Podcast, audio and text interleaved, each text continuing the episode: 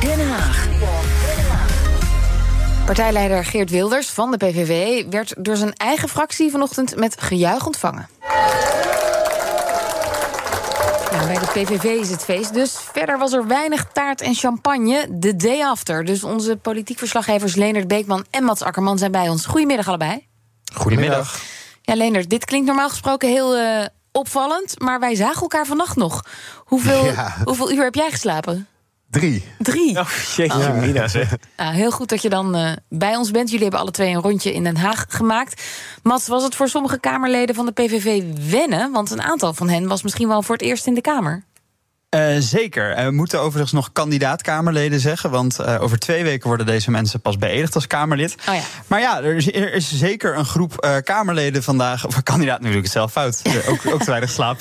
Er is zeker een groep uh, kandidaat-Kamerleden die uh, ja, uh, ja, niet eens verwachten dat ze hier vandaag zouden staan. Hè? Want ja, zevenendertig zetels in de, de laatste uh, prognose voor de P V V. En dat is toch veel meer dan we een week geleden nog zagen.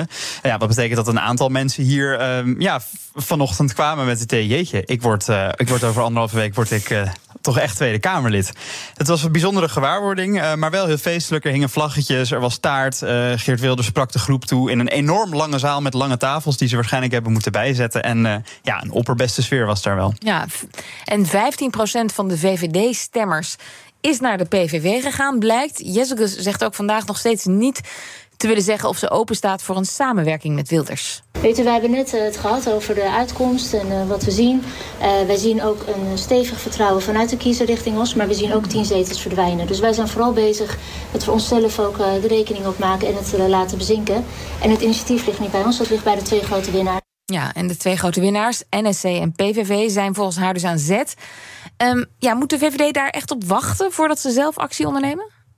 Ja, nou dat is wel ongeveer de boodschap die uh, Dilan Yeşilgöz een aantal minuten lang heeft uh, herhaald. Want dit was een kort fragment, maar ze heeft ongeveer meer dan zeven minuten ons te woord gestaan. En eigenlijk haar boodschap was gewoon de hele tijd... er zijn twee winnaars, die zijn aan zet. De P V V, die de grootste is geworden. En een uh, nieuw sociaal contract van Pieter Omtzigt... die uit het niks met twintig zetels binnen zijn gekomen. Wij hebben tien zetels verloren, dus ons past bescheidenheid. Als we kijken naar wat de kiezer heeft uh, gestemd... dan ligt de eerste stap nu niet bij ons. Eén uh, andere vraag die haar natuurlijk nog wel gesteld werd, was de partijleidervraag. Hè. Kunt u nog doorgaan als ja. partijleider met zo'n slechte uitslag? Daarover heeft ze gezegd dat ze breed steun voelt vanuit de partij om door te gaan. Dus uh, in ieder geval voorlopig lijkt het niet aan de orde dat uh, Dilan Yeşilgöz gaat vertrekken. En Leendert, jij hebt uh, C D A-lijsttrekker Henri Bontenbal gesproken en hij gaf aan dat het belangrijk is om deze uitslag eerst goed te analyseren.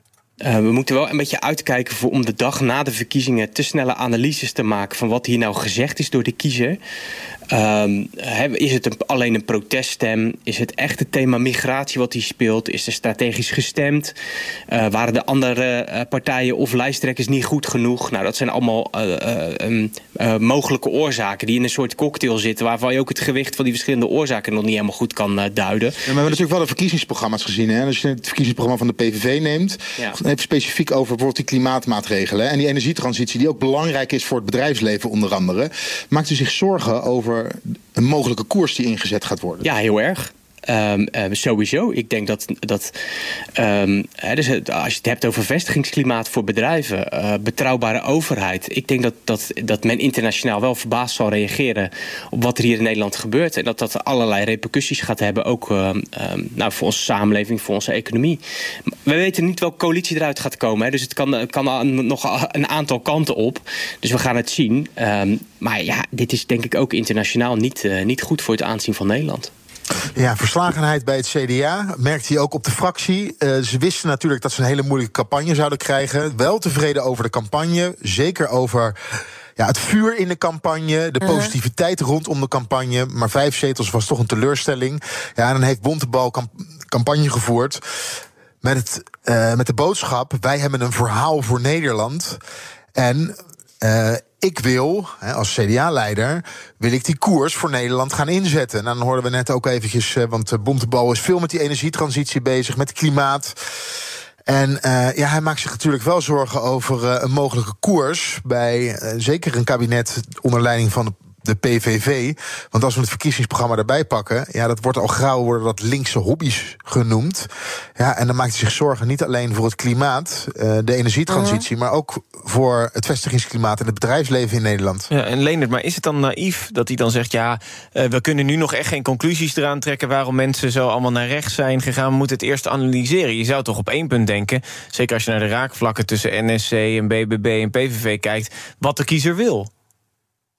Nou, ik vind het ook wel lastig om nu op een dag na afloop een conclusie te trekken. Is het nou, hè, want we hebben het in Den Haag natuurlijk heel veel daarover. Heeft de V V D een verkeerde strategie gekozen door de deur open te zetten voor de P V V?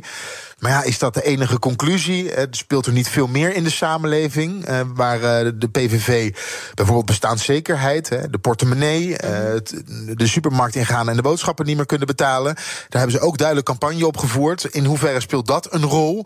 Er zijn zoveel conclusies te trekken uh, uit, uh, uit de uitslag. Uh, ja, een dag na de verkiezingen, om dan al nu te zeggen van ja, dit is het. Ja, dat is ook best wel lastig. Ja, en Leendert, je, zei, je noemde het net al even, de strategie van de V V D. Die heeft in de zomer de deur opengezet voor de P V V.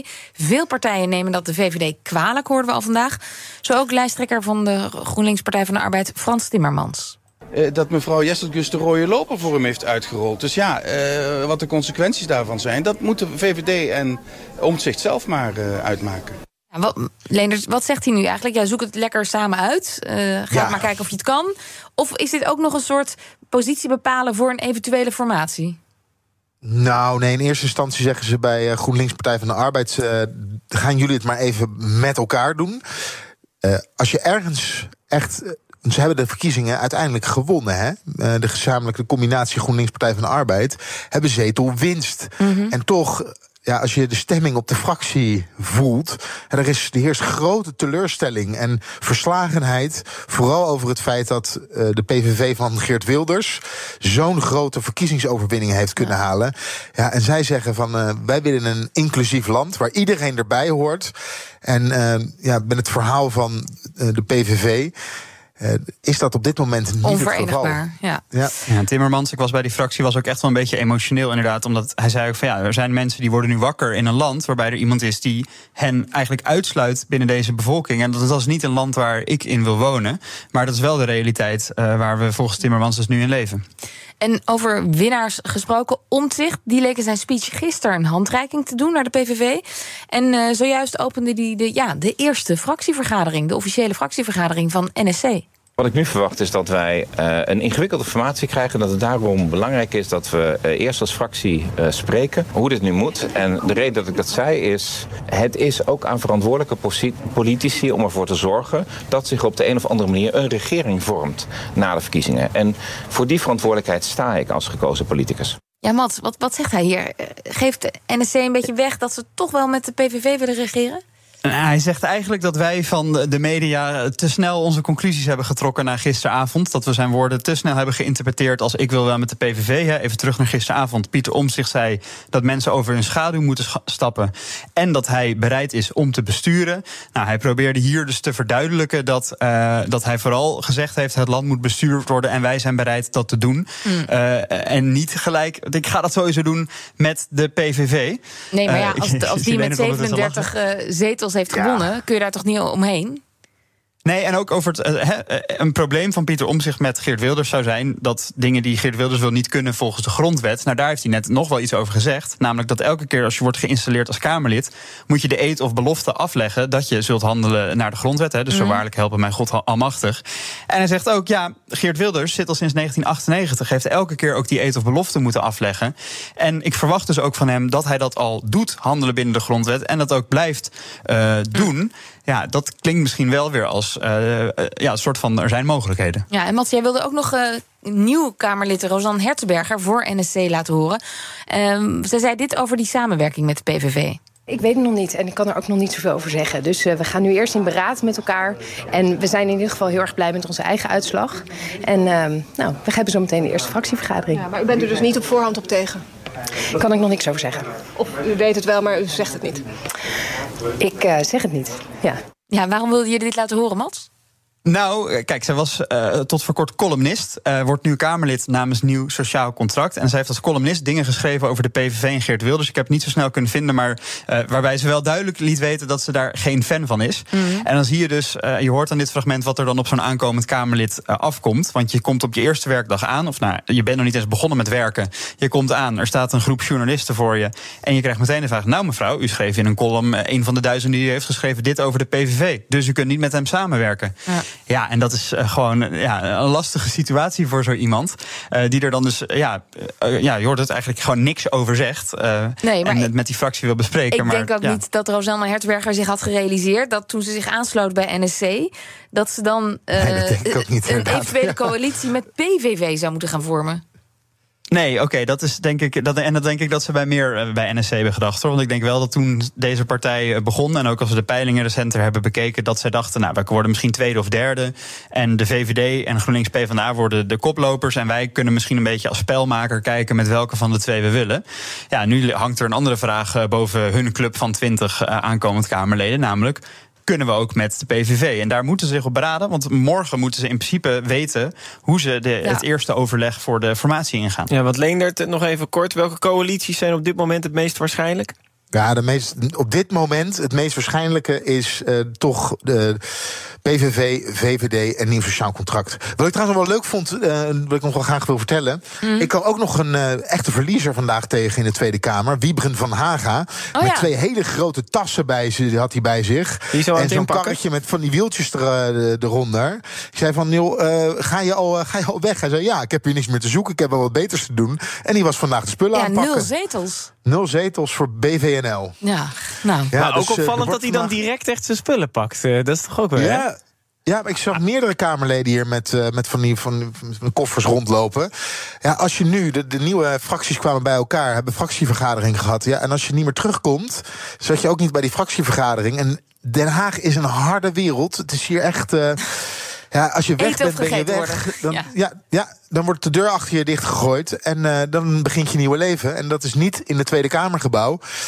Ja, en je bent snel vergeten. Nou, jullie leven speelt zich nog gelukkig bij B N R af. Dank jullie wel, Mats Akkerman, ja. Leendert Beekman. Bij B N R ben je altijd als eerste op de hoogte van het laatste nieuws. Luister dagelijks live via internet. Bas van Werven. En heel langzaam komt de zon op rond dit tijdstip. Je krijgt inzicht in de dag die komt op B N R, het Binnenhof in Nederland en de rest van de wereld. De Ochtendspits. Voor de beste start van je werkdag. Blijf scherp en mis niets.